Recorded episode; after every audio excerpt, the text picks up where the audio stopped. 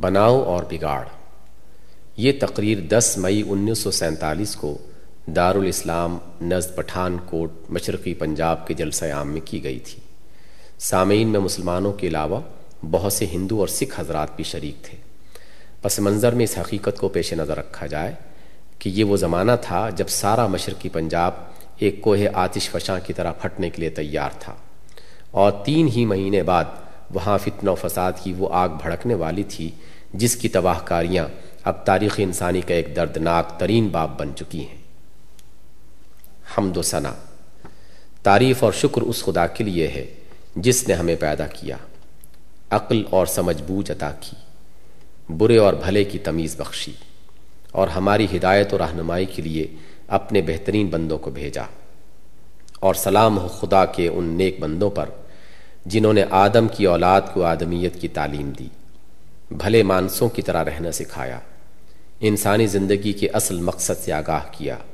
اور وہ اصول ان کو بتائے جن پر چل کر وہ دنیا میں سکھ اور آخرت میں نجات پا سکتے ہیں۔ حاضرین و حاضرات، یہ دنیا جس خدا نے بنائی اور جس نے اس زمین کا فرش بچھا کر اس پر انسانوں کو بسایا ہے، وہ کوئی اندھا دھن اور الل ٹپ کام کرنے والا خدا نہیں۔ وہ چوپٹ راجہ نہیں ہے کہ اس کی نگری اندھیر نگری ہو۔ وہ اپنے مستقل قانون، پختہ ضابطے اور مضبوط قاعدے رکھتا ہے، جن کے مطابق وہ سارے جہان پر خدائی کر رہا ہے۔ اس کے قانون سے جس طرح سورج، چاند، زمین اور تارے بندھے ہوئے ہیں، جس طرح ہوا، پانی، درخت اور جانور بندھے ہوئے ہیں، اسی طرح ہم آپ سب انسان بھی بدے ہوئے ہیں۔ اس کا قانون جس طرح ہماری پیدائش اور موت پر ہمارے بچپن اور جوانی اور بڑھاپے پر، ہماری سانس کی آمد و رفت پر، ہمارے ہاضمے اور خون کی گردش پر اور ہماری بیماری و تندرستی پر بے لاگ اور اٹل طریقے سے چل رہا ہے۔ ٹھیک اسی طرح اس کا ایک اور قانون بھی ہے، جو ہماری تاریخ کے اتار چڑھاؤ پر، ہمارے گرنے اور اٹھنے پر، ہماری ترقی اور تنزلی پر اور ہماری ذاتی، قومی اور ملکی تقدیروں پر حکومت کر رہا ہے۔ اور یہ قانون بھی اتنا ہی بے لاگ اور اٹل ہے۔ اگر یہ ممکن نہیں ہے کہ آدمی ناک سے سانس لینے کے بجائے آنکھوں سے سانس لینے لگے اور میدے میں کھانا ہضم کرنے کے بجائے دل میں ہضم کرنے لگے، تو یہ بھی ممکن نہیں ہے کہ خدا کی قانون کی روح سے جس راہ پر چل کر کسی قوم کو نیچے جانا چاہیے، وہ اسے بلندی پر لے جائے۔ اگر آگ ایک کے لیے گرم اور دوسری کے لیے ٹھنڈی نہیں ہے، تو برے کرتوت بھی جو خدا کے قانون کی روح سے برے ہیں ایک کو گرانے والے اور دوسرے کو اٹھانے والے نہیں ہو سکتے۔ جو اصول بھی خدا نے انسان کی بھلی اور بری تقدیر بنانے کے لیے مقرر کیے ہیں، وہ نہ کسی کے بدلے سے بدل سکتے ہیں اور نہ کسی کے ٹالے ٹل سکتے ہیں۔ اور نہ اس میں کسی کے ساتھ دشمنی اور کسی کے ساتھ رعایت ہی پائی جاتی ہے۔ خدا کے اس قانون کی پہلی اور سب سے اہم دفعہ یہ ہے کہ وہ بناؤ کو پسند کرتا ہے اور بگاڑ کو پسند نہیں کرتا۔ خدا اپنی زمین کا انتظام کس کو دیتا ہے؟ مالک ہونے کی حیثیت سے اس کی خواہش یہ ہے کہ اس کی دنیا کا انتظام ٹھیک کیا جائے، اس کو زیادہ سے زیادہ سنوارا جائے۔ اس کو دیے ہوئے ذرائع اور اس کی بخشی ہوئی قوتوں اور قابلیتوں کو زیادہ سے زیادہ بہتر طریقے سے استعمال کیا جائے۔ وہ اس بات کو ہرگز پسند نہیں کرتا اور اسے یہ توقع کی بھی تو نہیں جا سکتی کہ وہ کبھی اسے پسند کرے گا کہ اس کی دنیا بگاڑی جائے، اجاڑی جائے اور اس کو بد نظمی سے گندگیوں سے اور ظلم و ستم سے خراب کر ڈالا جائے۔ انسانوں میں سے جو لوگ بھی دنیا کے انتظام کے امیدوار بن کے کھڑے ہوتے ہیں، جن کے اندر بنانے کی زیادہ سے زیادہ صلاحیت ہوتی ہے، انہی کو وہ یہاں انتظام کے اختیارات سپرد کرتا ہے۔ پھر وہ دیکھتا رہتا ہے کہ یہ لوگ بناتے کتنا ہے اور بگاڑتے کتنا۔ جب تک ان کا بناؤ ان کے بگاڑ سے زیادہ ہوتا ہے اور کوئی دوسرا امیدوار ان سے اچھا بنانے والا اور ان سے کم بگاڑنے والا میدان میں موجود نہیں ہوتا۔ اس وقت تک ان کی ساری برائیوں اور ان کے تمام قصوروں کے باوجود دنیا کے انتظام انہی کے سپرد رہتا ہے۔ مگر جب وہ کم بنانے اور زیادہ بگاڑنے لگتے ہیں، تو خدا انہیں ہٹا کر پھینک دیتا ہے اور دوسرے امیدوار کو اسی لازمی شرط پر انتظام سونپ دیتا ہے۔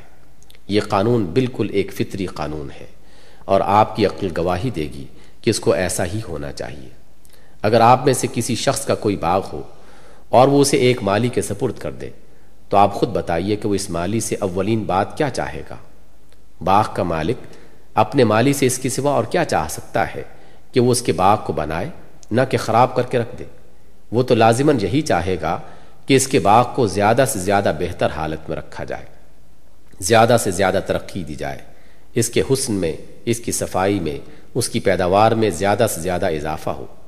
جس مالی کو وہ دیکھے گا کہ وہ خوب محنت سے جی لگا کر سلیقے اور قابلیت کے ساتھ اس کے باغ کی خدمت کر رہا ہے، اس کی روشوں کو سنوار رہا ہے، اس کے اچھے درختوں کی پرورش کر رہا ہے، اس کو بری ذات کے درختوں اور جھاڑ جھنکار سے صاف کر رہا ہے اور اس میں اپنی جدت اور جودت سے عمدہ پھلوں اور پھلوں کی نئی نئی قسموں کا اضافہ کر رہا ہے۔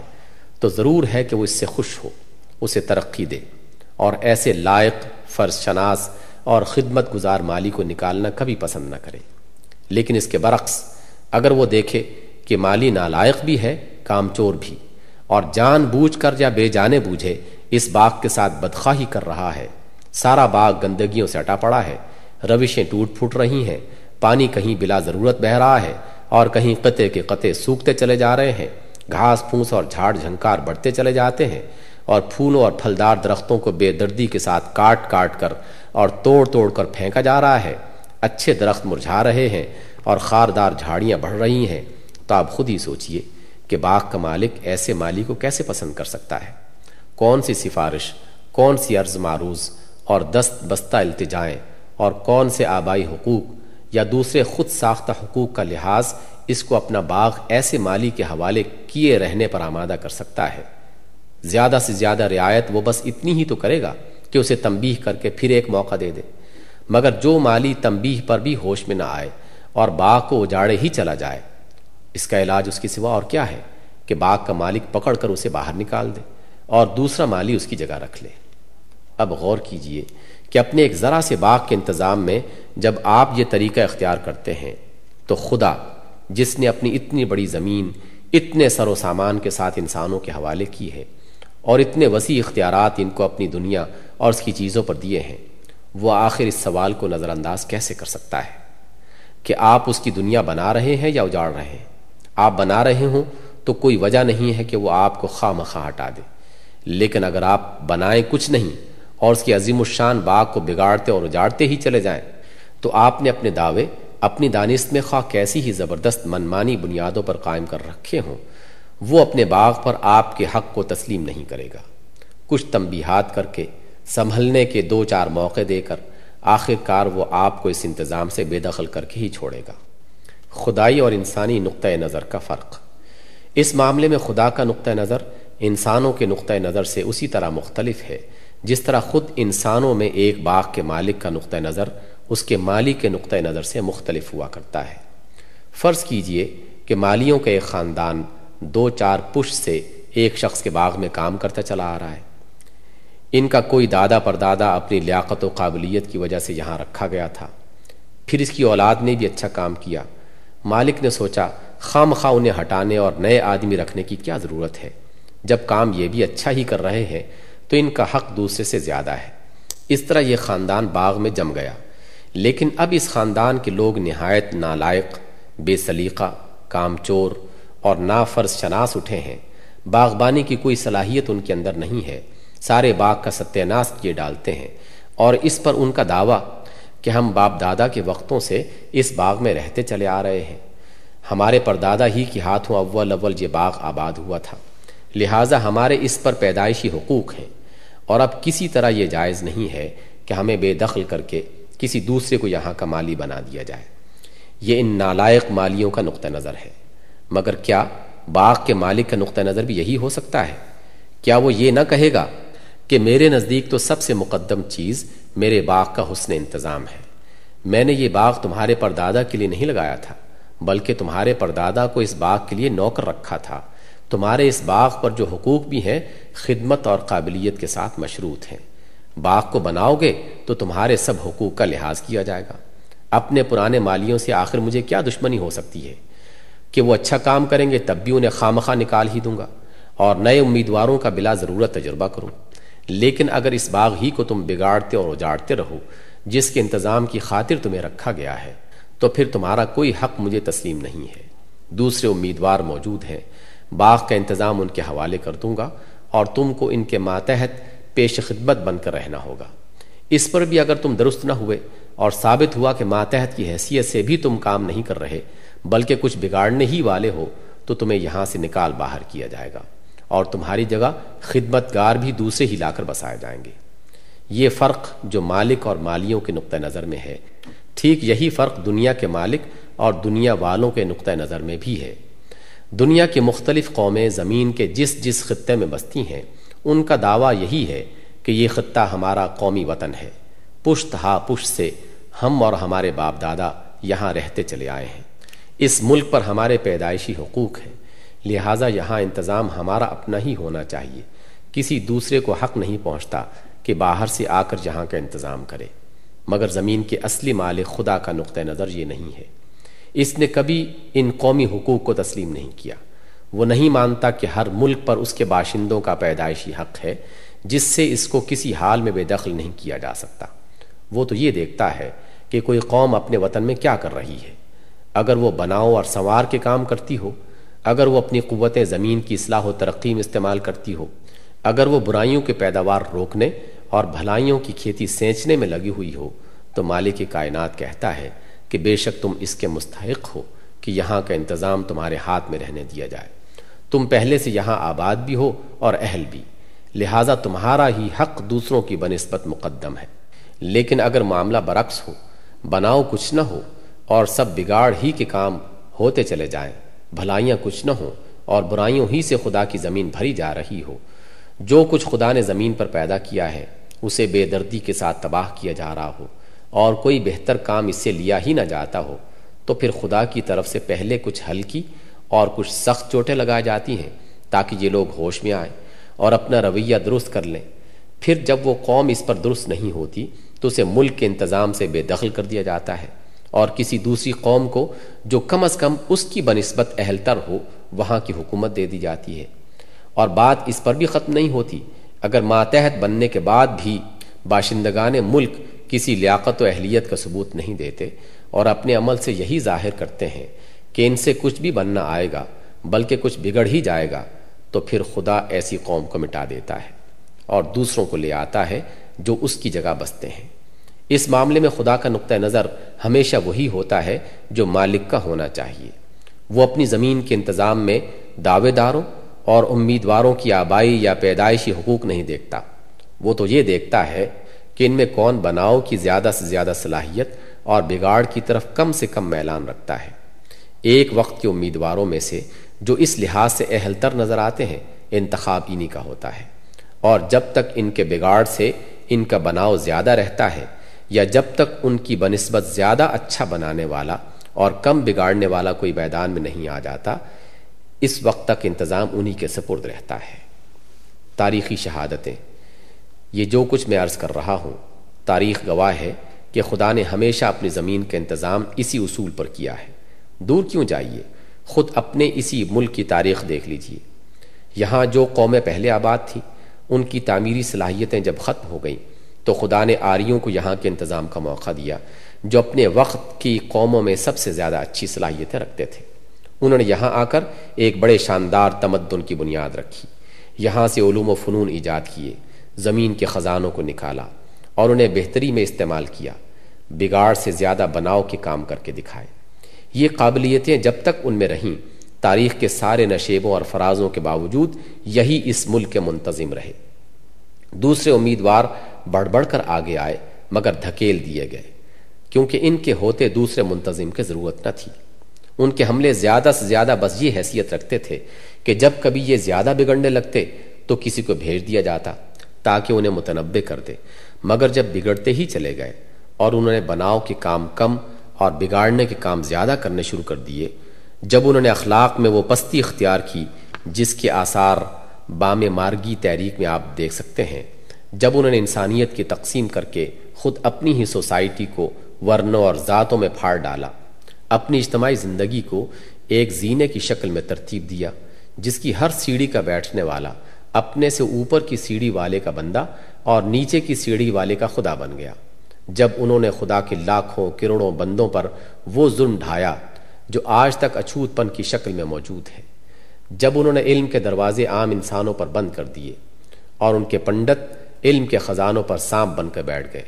اور جب ان کے کارفرما طبقوں کے پاس اپنے زبردستی جمائے ہوئے حقوق وصول کرنے اور دوسروں کی محنتوں پر داد عیش دینے کے سوا کوئی کام نہ رہا، تو خدا نے آخر کار ان سے ملک کا انتظام چھین لیا۔ اور وسط ایشیا کی ان قوموں کو یہاں کام کرنے کا موقع دیا، جو اس وقت اسلامی تحریک سے متاثر ہو کر زندگی کی بہتر صلاحیتوں سے آراستہ ہو گئی تھیں۔ یہ لوگ سینکڑوں برس تک یہاں کے انتظام پر سرفراز رہے۔ اور ان کے ساتھ خود اس ملک کے بھی بہت سے لوگ اسلام قبول کر کے شامل ہو گئے۔ اس میں شک نہیں کہ ان لوگوں نے بہت کچھ بگاڑا بھی، مگر جتنا بگاڑا اس سے زیادہ بنایا۔ کئی سو برس تک ہندوستان میں بناؤ کو جو کام بھی ہوا انہیں کے ہاتھوں میں ہوا، یا پھر ان کے اثر سے ہوا۔ انہوں نے علم کی روشنی پھیلائی، خیالات کی اصلاح کی، تمدن و معاشرت کو بہت کچھ درست کیا۔ ملک کے ذرائع وسائل کو اپنے عہد کے معیار کے لحاظ سے بہتری میں استعمال کیا۔ اور امن و انصاف کا وہ عمدہ انتظام کیا جو اگرچہ اسلام کے اصلی معیار سے بہت کم تھا، مگر پہلے کی حالت اور گرد و پیش کے دوسرے ملکوں کی حالت کے مقابلے میں زیادہ بہتر تھا۔ اس کے بعد وہ بھی اپنے پیش رو کی طرح بگڑنے لگے۔ ان کے اندر بھی بناؤ کی صلاحیتیں گھٹنی شروع ہو گئیں اور بگاڑ کے میلانات بڑھتے چلے گئے۔ انہوں نے بھی اونچ نیچ اور نسلی امتیازات اور طبقاتی تفریقیں کر کے خود اپنی سوسائٹی کو پھاڑ ڈالا۔ جس کی بے شمار اخلاقی، سیاسی اور تمدنی نقصانات ہوئے۔ انہوں نے بھی انصاف کم اور ظلم زیادہ کرنا شروع کر دیا۔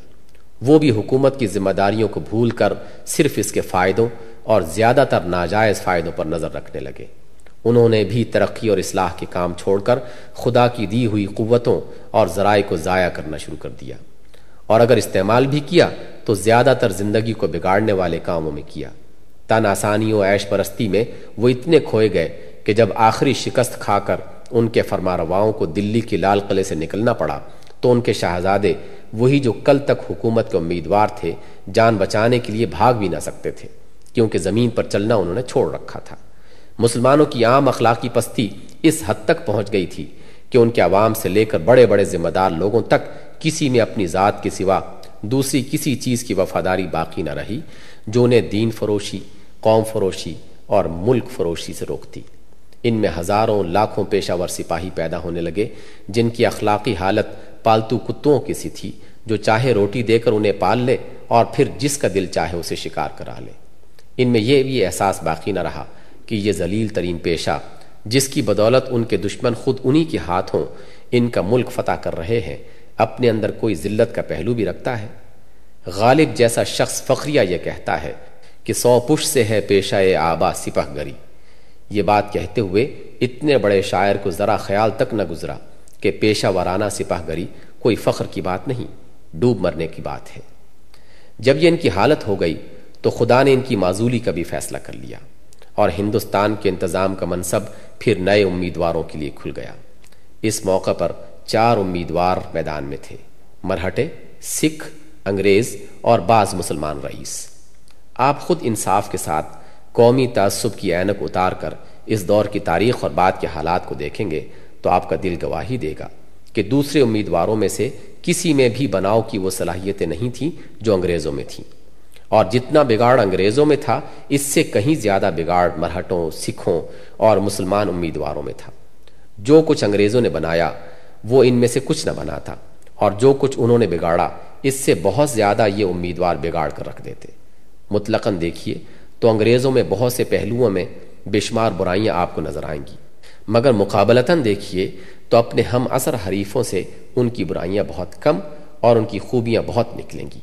یہی وجہ ہے کہ خدا کے قانون نے پھر ایک مرتبہ انسانوں کے اس منمانے اصول کو توڑ دیا، جو انہوں نے بغیر کسی حق کے بنا رکھا ہے کہ ہر ملک خود ملکیوں کے لیے ہے، خوابوں سے بنائے یا بگاڑے اس نے تاریخ کے اٹل فیصلہ سے ثابت کیا کہ نہیں مالک تو خدا ہے، وہی یہ طے کرنے کا حق رکھتا ہے کہ اس کے انتظام کس کے سپرد کرے اور کس سے چھین لے۔ اس کا فیصلہ کسی نسلی، قومی یا آبائی حق کی بنا پر نہیں ہوتا، بلکہ اس بنا پر ہوتا ہے کہ مجموعی بھلائی کون سے انتظام میں ہے۔ قل اللہم مالک الملک تؤتی الملک من تشاء وتنزع الملک ممن تشاء وتعز من تشاء وتذل من تشاء بیدک الخیر انکا علا کل شئین قدیر۔ کہو کہ خدایا، ملک کے مالک، تو جس کو چاہتا ہے ملک دیتا ہے، اور جس سے چاہتا ہے ملک چھین لیتا ہے۔ جس کو چاہتا ہے عزت دیتا ہے، اور جسے چاہتا ہے ذلیل کر دیتا ہے۔ بھلائی تیرے ہی ہاتھ میں ہے، اور تو ہر چیز پر قدرت رکھتا ہے۔ اسی طرح اللہ تعالیٰ ہزاروں میلوں کے فاصلے سے ایک ایسی قوم کو لے آیا، جو کبھی یہاں تین چار لاکھ کی تعداد سے زیادہ نہیں رہی۔ اور اس نے یہیں کے ذرائع اور یہیں کے آدمیوں سے یہاں کی ہندو، مسلم، سکھ سب طاقتوں کو زیر کر کے اس ملک کا انتظام اپنے ہاتھ میں لے لیا۔ یہاں کے کروڑوں باشندے ان مٹھی بھر انگریزوں کے تابع فرمان بن کے رہ گئے۔ ایک ایک انگریز نے تنہے تنہا ایک ایک ضلع پر حکومت کی۔ بغیر اس کے کس کی قوم کا کوئی دوسرا فرد اس کا ہاتھ مضبوط کرنے کے لیے اس کے پاس موجود ہوتا۔ اس تمام دوران میں ہندوستانیوں نے جو کچھ کیا پیشی خدمت کی حیثیت سے کیا، نہ کہ کار فرما کی حیثیت سے۔ ہم سب کو یہ ماننا پڑے گا۔ اور نہ مانیں گے تو حقیقت کو چٹلائیں گے کہ ساری مدت میں جبکہ انگریز یہاں رہے، بناؤ کو جو کام بھی ہوا انگریزوں کے ہاتھوں سے اور ان کے اثر سے ہوا۔ جس حالت میں انہوں نے ہندوستان کو پایا تھا، اس کے مقابلے میں آج کی حالت دیکھیے تو آپ اس بات سے انکار نہ کر سکیں گے کہ بگاڑ کے باوجود بناؤ کا بہت سارا کام ہوا ہے۔ جس کے خود اہل ملک کے ہاتھوں انجام پانے کی ہرگز توقع نہ کی جا سکتی تھی۔ اس لیے تقدیر الہی کا وہ فیصلہ غلط نہ تھا جو اس نے اٹھارہویں صدی کے وسط میں کر دیا تھا۔ اب دیکھیے کہ جو کچھ انگریز بنا سکتے تھے، وہ بنا چکے ہیں۔ ان کے بناؤ کے حساب میں اب کوئی اضافہ نہیں ہو سکتا۔ اس حساب میں جو اضافہ وہ کر سکتے ہیں، وہ دوسروں کے ہاتھوں بھی ہو سکتا ہے۔ مگر دوسری طرف ان کے بگاڑ کا حساب بہت بڑھ چکا ہے۔ اور جتنی مدت بھی وہ یہاں رہیں گے، بناؤ کی بنسبت بگاڑ ہی زیادہ بڑھائیں گے۔ ان کی فرد جرم اتنی لمبی ہے کہ اسے ایک صحبت میں بیان کرنا مشکل ہے۔ اور اس کے بیان کی کوئی حاجت بھی نہیں، کیونکہ وہ سب کے سامنے ہے۔ اب تقدیر الہی کا فیصلہ یہی ہے کہ وہ یہاں کے انتظام سے بے دخل کر دیے جائے انہوں نے بہت عقل مندی سے کام لیا کہ خود سیدھی طرح رخصت ہونے کے لیے تیار ہو گئے۔ سیدھی طرح نہ جاتے تو ٹیڑھی طرح نکالے جاتے، کیونکہ خدا کے اٹل قوانین اب ان کے ہاتھ میں یہاں کے انتظام رکھنے کے رفادار نہیں ہیں۔ ہندوستان کی آزادی۔ یہ موقع جس کے عین سرے پر ہم آپ کھڑے ہیں، تاریخ کے ان اہم مواقع میں سے ہے۔ جب زمین کا اصلی مالک کسی ملک میں ایک انتظام کو ختم کر دیتا ہے اور دوسرے انتظام کا فیصلہ کرتا ہے۔ بظاہر جس طرح یہاں انتقال اختیارات کا معاملہ طے ہوتا نظر آ رہا ہے اس سے یہ دھوکہ نہ کھا جائیے کہ یہ قطعی فیصلہ ہے جو ملک کا انتظام خود اہل ملک کے حوالے کیے جانے کے حق میں ہو رہا ہے۔ آپ شاید معاملہ کی سادہ سی صورت سمجھتے ہوں گے کہ اجنبی لوگ جو باہر سے آ کر حکومت کر رہے تھے واپس جا رہے ہیں۔ اس لیے اب یہ آپ ہی آپ ہونا چاہیے کہ ملک کا انتظام خود ملکیوں کے ہاتھ آ جائے۔ نہیں، خدا کے فیصلے اس طرح کے نہیں ہوتے۔ وہ ان اجنبیوں کو نہ پہلے بلا وجہ لایا تھا۔ نہ اب بلا وجہ لے جا رہا ہے۔ نہ پہلے الٹپ اس نے آپ سے انتظام چھینا تھا اور نہ اب الٹپ وہ اسے آپ کے حوالے کر دے گا۔ دراصل اس وقت ہندوستان کے باشندے امیدوار کی حیثیت رکھتے ہیں۔ ہندو، مسلم، سکھ سب امیدوار ہیں۔ چونکہ یہ پہلے سے یہاں آباد چلے آ رہے ہیں، اس لیے یہاں پہلا موقع انہی کو دیا جا رہا ہے۔ لیکن یہ مستقل تقرر نہیں ہے، بلکہ محض امتحانی موقع ہے۔ اگر فی الواقع انہوں نے ثابت کیا کہ ان کے اندر بگاڑ سے بڑھ کر بناؤ کی صلاحیتیں ہیں، تب تو ان کا تقرر مستقل ہو جائے گا۔ ورنہ اپنے بناؤ سے بڑھ کر اپنا بگاڑ پیش کر کے یہ بہت جلدی دیکھ لیں گے کہ انہیں پھر اس ملک کے انتظام سے بے دخل کر دیا جائے گا۔ اور دور و نزدیک کی قوموں میں سے کسی ایک کو اس خدمت کے لیے منتخب کر لیا جائے گا۔ پھر اس فیصلے کے خلاف یہ کوئی فریاد تک نہ کر سکیں گے۔ دنیا بھر کے سامنے اپنی نالائکی کا کھلا ثبوت دے چکنے کے بعد ان کا کیا منہ ہوگا کہ کوئی فریاد کرے؟ اور ڈھیٹ بن کر فریاد کریں گے بھی تو ان کی داد کون دے گا؟ اب آپ ذرا جائزہ لے کر دیکھیں کہ ہندوستان کے لوگ ہندو، مسلمان، سکھ اس امتحان کے موقع پر اپنے خدا کے سامنے اپنی کیا صلاحیتیں اور قابلیتیں اور اپنے کیا اوصاف اور کارنامے پیش کر رہے ہیں جن کی بنا پر یہ امید کر سکتے ہیں کہ خدا اپنے ملک کا انتظام پھر ان کے سپرد کر دے گا۔ اس موقع پر اگر میں بے لاگ طریقے سے کھلم کھلا وہ فرد جرم سنا دوں جو اخلاق کی عدالت میں ہندوؤں، مسلمانوں اور سکھوں سب پر لگتی ہے، تو میں امید کرتا ہوں کہ آپ برا نہ مانیں گے۔ اپنی قوم اور اپنے وطنی بھائیوں کے عیوب بیان کر کے خوشی تو مجھے بھی نہیں ہوتی۔ حقیقت میں میرا دل روتا ہے، مگر میں ضروری سمجھتا ہوں کہ خواہ وہ راضی ہوں یا ناراض بہرحال سچی بات ان سے کہہ دوں کیونکہ میں گویا اپنی آنکھوں سے انجام کو دیکھ رہا ہوں، جو ان عیوب کی بنا پر کل انہیں دیکھنا ہی نہیں، بھگتنا بھی پڑے گا۔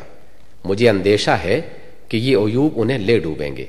ہم، آپ، کوئی بھی ان کے بد انجام سے نہ بچا سکے گا۔ اس لیے میں انہیں دلی رنج کے ساتھ بیان کرتا ہوں، تاکہ جن کے کان ہو وہ سنیں اور اصلاح کی کچھ فکر کریں۔ ہماری اخلاقی حالت۔ ہمارے افراد کی عام اخلاقی حالت جیسی کچھ ہے۔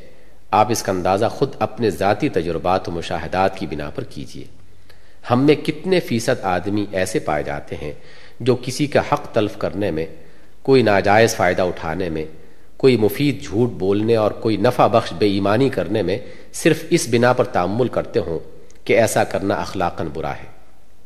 جہاں قانون گرفت نہ کرتا ہو یا جہاں قانون کی گرفت سے بچ نکلنے کی امید ہو وہاں کتنے فیصدی اشخاص محض اپنے اخلاقی احساس کی بنا پر کسی جرم اور کسی برائی کے ارتکاب کرنے سے باز رہ جاتے ہیں۔ جہاں اپنے کسی ذاتی فائدے کی توقع نہ ہو، وہاں کتنے آدمی دوسروں کے ساتھ بھلائی، ہمدردی، ایثار، حق رسانی اور حسن سلوک کا برتاؤ کرتے ہیں۔ ہمارے تجارت پیشہ لوگوں میں ایسے تاجروں کا اوسط کیا ہے جو دھوکے اور فریب اور جھوٹ اور ناجائز نفع اندوزی سے پرہیز کرتے ہوں؟ ہمارے صنعت پیشہ لوگوں میں سے ایسے افراد کا تناسب کیا ہے جو اپنے فائدے کے ساتھ کچھ اپنے خریداروں کے مفاد اور اپنی قوم اور اپنے ملک کی مصلحت کا بھی خیال رکھتے ہوں۔ ہمارے زمینداروں میں سے کتنے ہیں جو غلہ روکتے ہوئے اور بے حد گراں قیمتوں پر بیچتے ہوئے یہ سوچتے ہوں کہ اپنی اس نفع اندوزی سے وہ کتنے لاکھ بلکہ کتنے کروڑ انسانوں کو فاقہ کشی کا عذاب دے رہے ہیں۔ ہمارے مالداروں میں کتنے ہیں جن کی دولت مندی میں کسی ظلم کسی حق تلفی، کسی بدیانتی کا دخل نہیں ہے۔ ہمارے محنت پیشہ لوگوں میں کتنے ہیں جو فرض شناسی کے ساتھ اپنی اجرت اور اپنی تنخواہ کا حق ادا کرتے ہیں۔ ہمارے سرکاری ملازموں میں کتنے ہیں جو رشوت اور خیانت سے، ظلم اور مردم آزاری سے، کام چوری اور حرام خوری سے اور اپنے اختیارات کے ناجائز استعمال سے بچے ہوئے ہیں۔ ہمارے وکیلوں میں، ہمارے ڈاکٹروں اور حکیموں میں، ہمارے اخبار نویسوں میں ہمارے ناشرین و مصنفین میں، ہمارے قومی خدمت گزاروں میں کتنے ہیں جو اپنے فائدے کی خاطر ناپاک طریقے اختیار کر دیں اور خلق خدا کو ذہنی، اخلاقی، مالی اور جسمانی نقصان پہنچانے میں کچھ شرم محسوس کرتے ہوں۔ شاید میں مبالغہ نہ کروں گا۔ اگر یہ کہوں کہ ہماری آبادی میں بمشکل پانچ فیصد لوگ اس اخلاقی جزام سے بچے رہ گئے ہیں، ورنہ پچانوے فیصدی کو یہ چھوت بری طرح لگ چکی ہے۔ اس معاملے میں ہندو، مسلمان، سکھ، عیسائی، ہریجن، ان کے درمیان کوئی امتیاز نہیں ہے۔ سب کے سب یکساں بیمار ہیں۔ سب کی اخلاقی حالت خوفناک حد تک گری ہوئی ہے۔ اور کسی گروہ کا حال دوسرے سے بہتر نہیں ہے۔ اخلاقی تنزل کی یہ وبا جب افراد کی ایک بہت بڑی اکثریت کو اپنی لپیٹ میں لے چکی، تو قدرتی بات تھی کہ وسیع پیمانے پر اجتماعی شکل میں اس کا ظہور شروع ہو جائے۔ اس آنے والے طوفان کی پہلی علامت ہمیں اس وقت نظر آئی جب جنگ کی وجہ سے ریلوں میں مسافروں کا ہجوم ہونے لگا۔ وہاں ایک ہی قوم اور ایک ہی ملک کے لوگوں نے آپس میں ایک دوسرے کے ساتھ جس خود غرضی، بے دردی اور سنگ دلی کا سلوک کیا، وہ پتہ دے رہا تھا کہ ہمارے عام اخلاق کس تیز رفتاری کے ساتھ گر رہے ہیں۔ پھر اشیاء کی کمیابی و گرانی کے ساتھ ذخیرہ اندوزی اور چور بازاری بڑے وسیع پیمانے پر شروع ہوئی۔ پھر بنگال کا وہ ہولناک مصنوعی قحط رونما ہوا۔ جس میں ہمارے ایک طبقے نے اپنے ہی ملک کے لاکھوں انسانوں کو اپنے نفع کی خاطر بھوک سے تڑپا تڑپا کر مار دیا۔ یہ سب ابتدائی علامات تھیں۔ اس کے بعد خباست کمینہ پن درندگی اور وحشت کا وہ لاوا یکا یک پھوٹ پڑا جو ہمارے اندر مدتوں سے پک رہا تھا۔ اور اب وہ فرقہ وارانہ فساد کی شکل میں ہندوستان کے ایک کونے سے لے کر دوسرے کونے تک کو بھسم کر رہا ہے۔ کلکتہ کے فساد کے بعد سے ہندوؤں، مسلمانوں اور سکھوں کی قومی کشمکش کا جو نیا باب شروع ہوا ہے، اس میں یہ تینوں قومیں اپنی ذلیل ترین صفات کا مظاہرہ کر رہی ہیں۔ جن افعال کا تصور تک نہیں کیا جا سکتا تھا کہ کوئی انسان اس کا مرتکب ہو سکتا ہے، آج ہماری بستیوں کے رہنے والے علانیہ ان کا ارتکاب کر رہے ہیں۔ بڑے بڑے علاقوں کی پوری پوری آبادیاں غنڈا بن چکی ہیں۔ اور وہ کام کر رہی ہیں جو کسی غنڈے کے خواب و خیال میں کبھی نہ آئے تھے۔ شیر خار بچوں کو ماؤں کے سینوں پر رکھ کر ذبح کیا گیا۔ زندہ انسانوں کو آگ میں بھونا گیا۔ شریف عورتوں کو برسر عام ننگا کیا گیا اور ہزاروں کے مجمع میں ان کے ساتھ بدکاری کی گئی۔ باپوں، شوہروں اور بھائیوں کے سامنے ان کی بیٹیوں، بیویوں اور بہنوں کو بے عزت کیا گیا۔ عبادت گاہوں اور مذہبی کتابوں پر غصہ نکالنے کی ناپاک ترین شکلیں اختیار کی گئیں۔ بیماروں اور زخمیوں اور بوڑھوں کو انتہائی بے رحمی کے ساتھ مارا گیا۔ مسافروں کو چلتی ریل پر سے پھینکا گیا۔ زندہ انسانوں کے اعضاء کاٹے گئے۔ نہتے اور بے بس انسانوں کا جانوروں کی طرح شکار کیا گیا۔ ہمسایوں کو لوٹا ہے، دوستوں نے دوستوں سے دغا کی ہے۔ پناہ دینے والوں نے خود اپنی ہی دی ہوئی پناہ کو توڑا ہے۔ امن و امان کے محافظوں، پولیس اور فوج اور مجسٹریٹوں نے علانیہ فساد میں حصہ لیا ہے، بلکہ خود فساد کیا ہے اور اپنی حمایت و نگرانی میں فساد کرایا ہے۔ غرض ظلم و ستم، سنگ دلی و بے رحمی اور کمینگی بدماشی کی کوئی قسم ایسی نہیں رہ گئی جس کا ارتقاب ان چند مہینوں میں ہمارے ملک کے رہنے والوں نے اجتماعی طور پر نہ کیا ہو۔ اور ابھی دلوں کا غبار پوری طرح نکلا نہیں ہے۔ آثار بتا رہے ہیں کہ یہ سب کچھ اس سے بہت زیادہ بڑے پیمانے پر اور بدر جہاں بدتر صورت میں ابھی ہونے والا ہے۔ اخلاقی تنزل کے اسباب۔ کیا آپ سمجھتے ہیں کہ یہ سب کچھ محض کسی اتفاقی حیجان کا نتیجہ ہے؟ اگر یہ آپ کا گمان ہے تو آپ سخت غلط فہمی میں مبتلا ہیں۔ ابھی میں آپ کو بتا چکا ہوں کہ اس ملک کی آبادی کے پچانوے فیصد افراد اخلاقی حیثیت سے بیمار ہو چکے ہیں۔ جب افراد کی اتنی بڑی اکثریت بد اخلاق ہو جائے تو قوموں کا اجتماعی رویہ آخر کیسے درست رہ سکتا ہے؟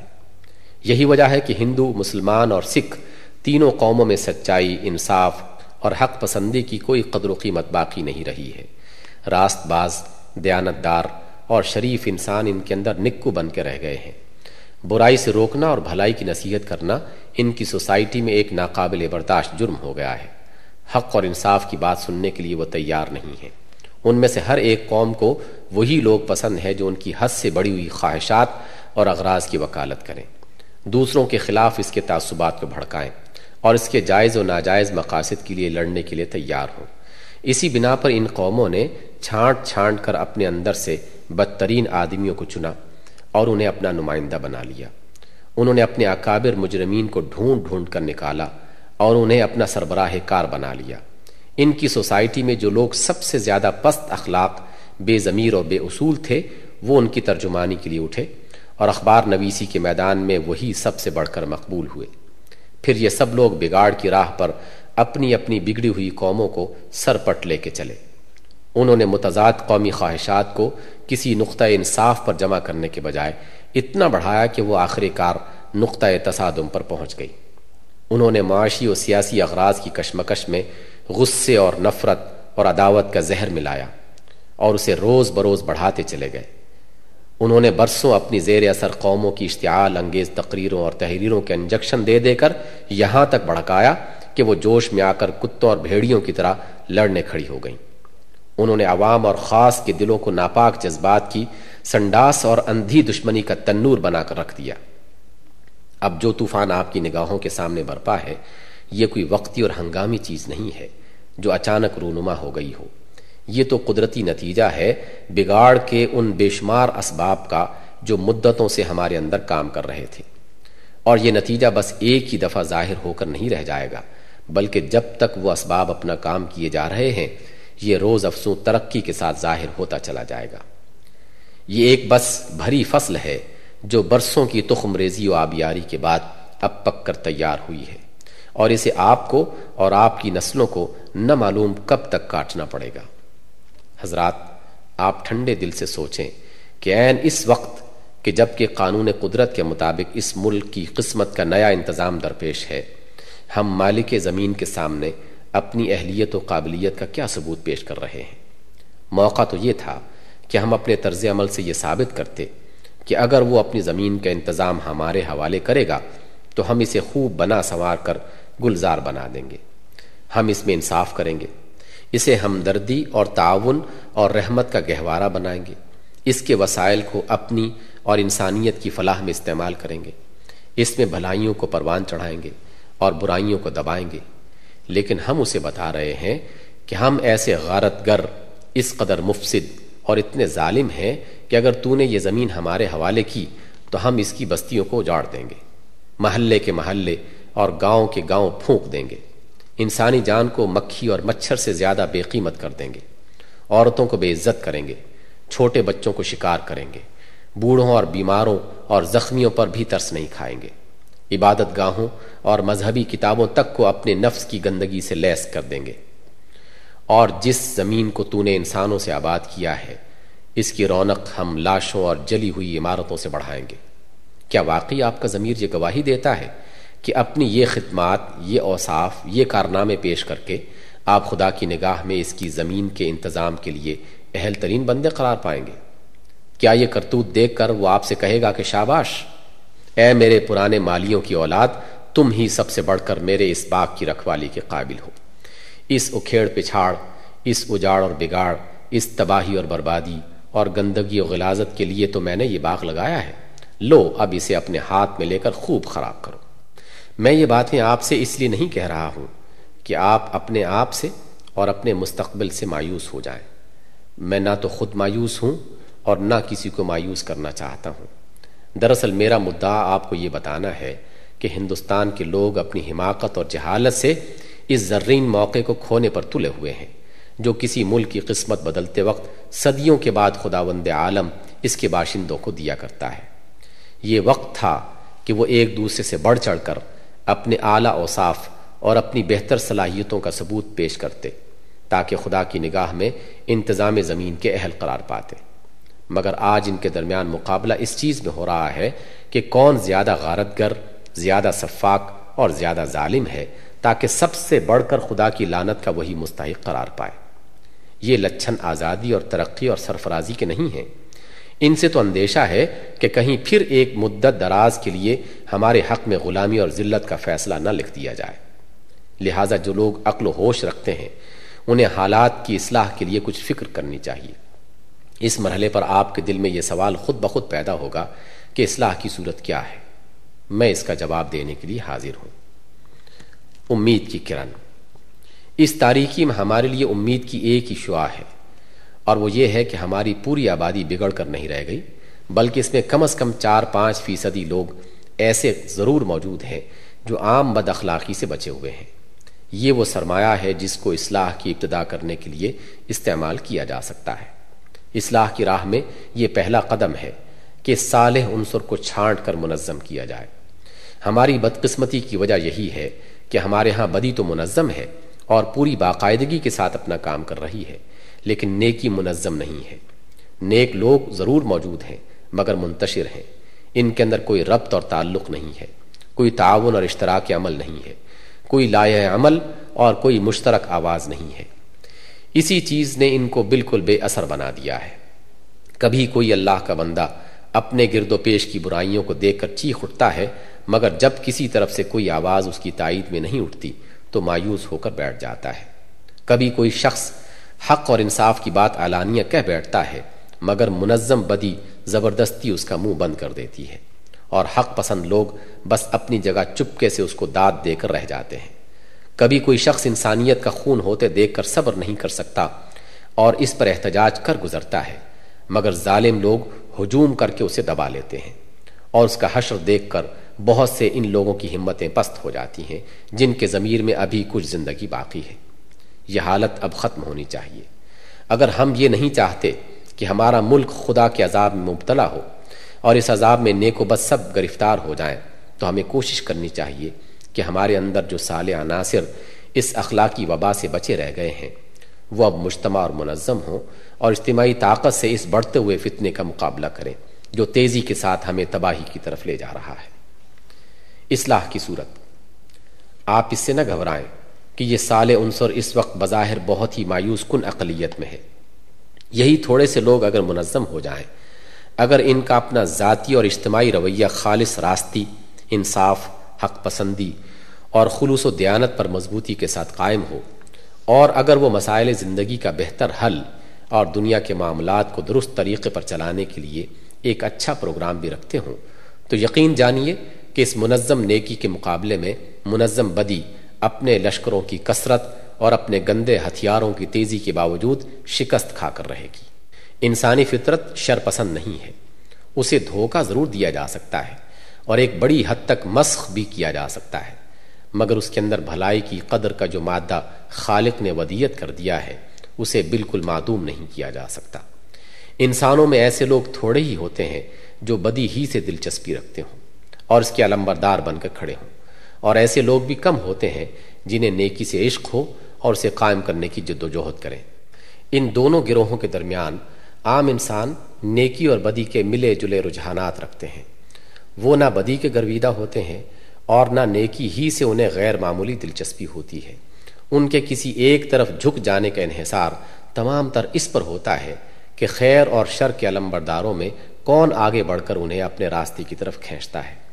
اگر خیر کے علم بردار سرے سے میدان میں آئیں گے ہی نہیں اور ان کی طرف سے عوام الناس کو بھلائی کی راہ پر چلانے کی کوئی کوشش ہی نہ ہو تو لا محالہ میدان علم برداران شر ہی کے ہاتھ رہے گا۔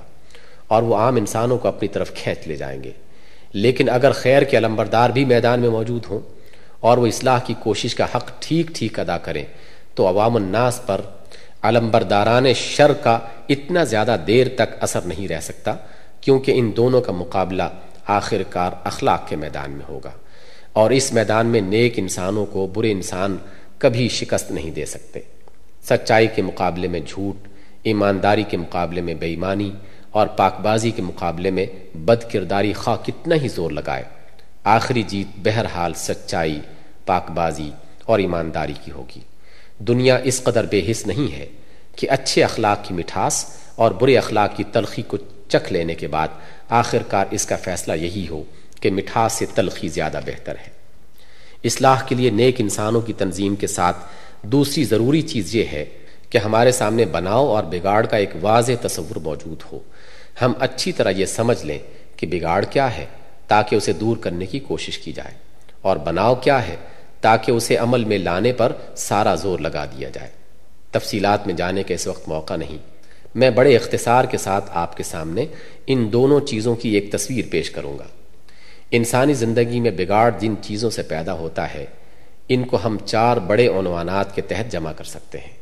نمبر ایک، خدا سے بے خوفی، جو دنیا میں بے انصافی، بے رحمی، خیانت اور ساری اخلاقی برائیوں کی جڑ ہے۔